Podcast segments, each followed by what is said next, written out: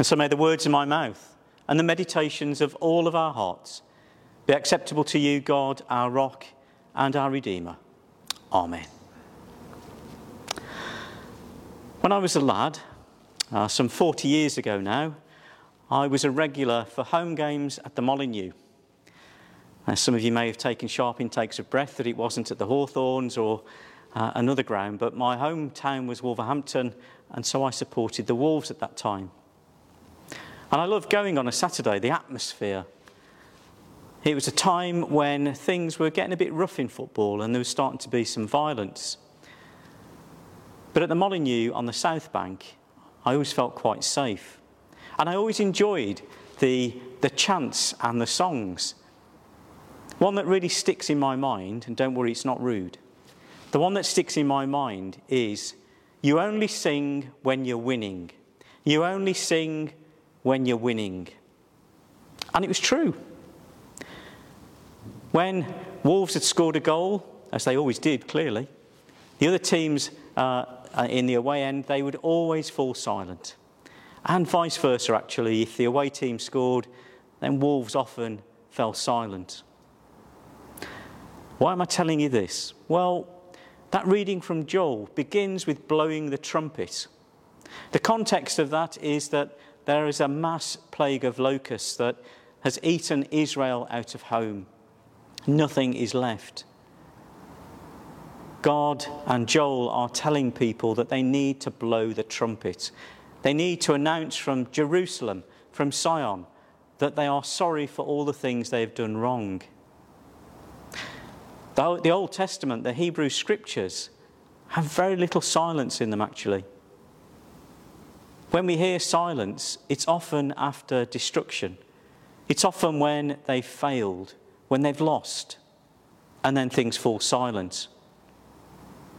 It's often compared to like going to death and the death that brings silence. That silence resonates and brings a feeling of doom and gloom in the Old Testament.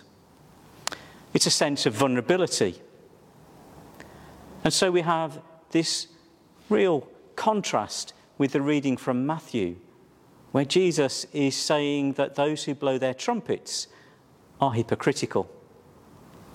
That must have been very difficult for the people to hear.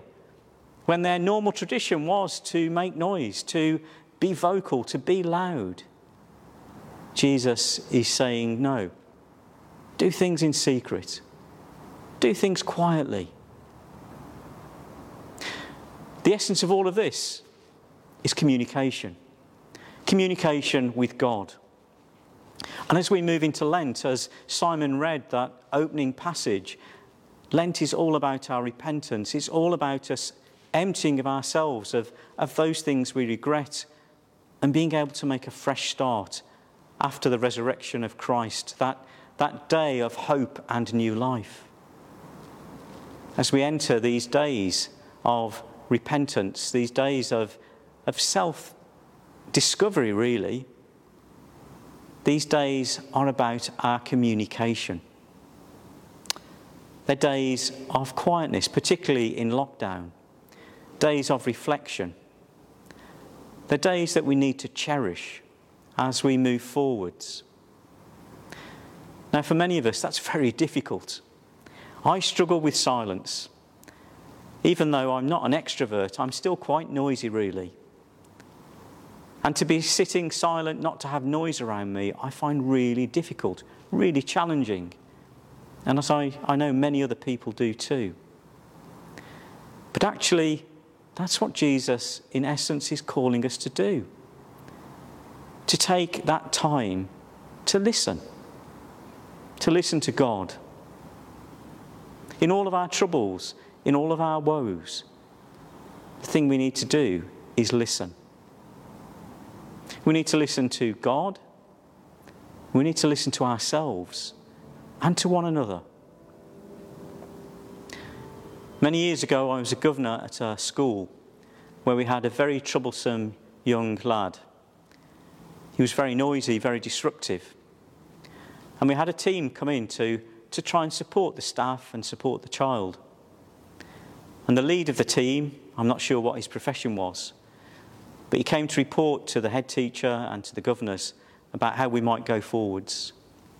And he said, It's quite simple. What that child needs is a damn good listening to.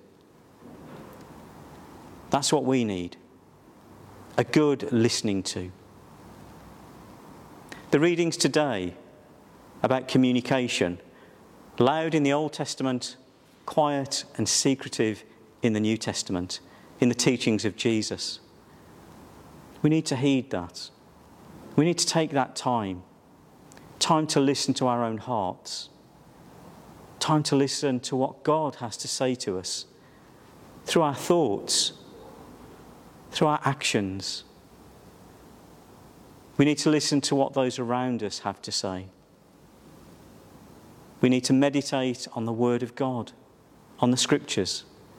And we're giving an opportunity for that with our, our Bible series, our reading series this Lent. A chance to discuss and to listen, a chance to reflect and see what that means in our own personal lives. What does it mean for us in our calling?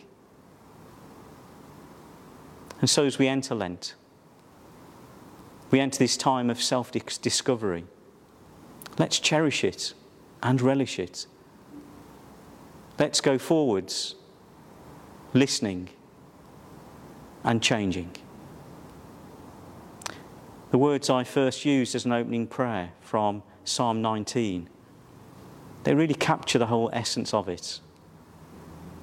May the words of my mouth the meditations of our hearts be acceptable to you, our God, our rock, and our Redeemer. Amen.